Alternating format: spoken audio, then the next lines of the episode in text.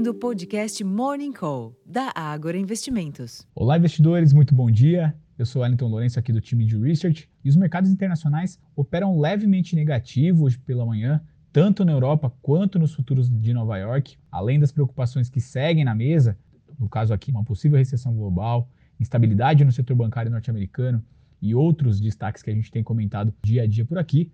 Hoje, as atenções estão voltadas não somente para o dado de inflação ao consumidor, o chamado CPI do mês de abril nos Estados Unidos, mas também ainda a cautela oriunda do impasse nas negociações para a elevação do teto da dívida nos Estados Unidos. Na Alemanha, mais cedo, o CPI de abril mostrou desaceleração frente ao mês de março, em linha com as expectativas, mas apesar ali da boa notícia, o indicador ainda está bem acima da meta e, consequentemente, não foi suficiente para mudar o rumo dos negócios.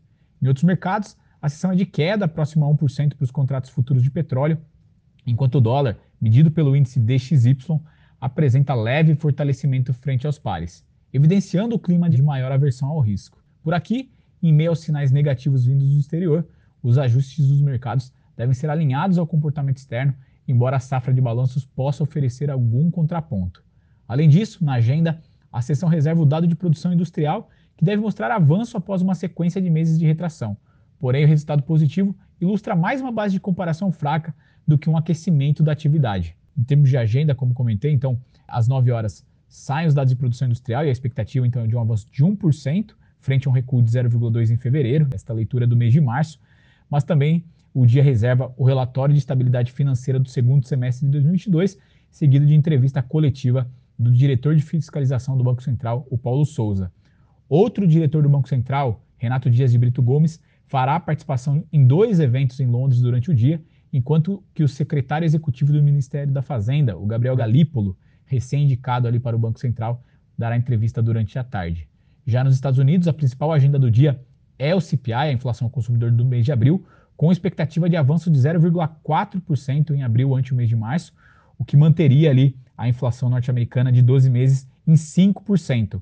Por lá também são aguardados os estoques de petróleo semanais ali às, às 11h30 da manhã.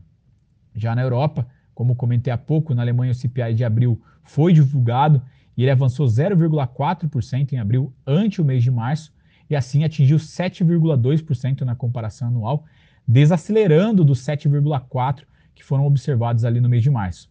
O indicador, como eu destaquei, né, ele veio em linha ali com as projeções, enquanto que no Reino Unido a gente vai ter hoje a dirigente do Banco da Inglaterra, a Caroline Vinks, fazendo um discurso durante a tarde. Bom, pessoal, esses são os destaques dessa sessão de hoje. Lembrando que a safra de balanços ela continua por aqui, então fica o convite para acessar os nossos relatórios e ver no detalhe ali os números das companhias que divulgaram os resultados entre a noite de ontem e a manhã de hoje. Eu vou ficando por aqui, desejo a todos um excelente dia e bons negócios.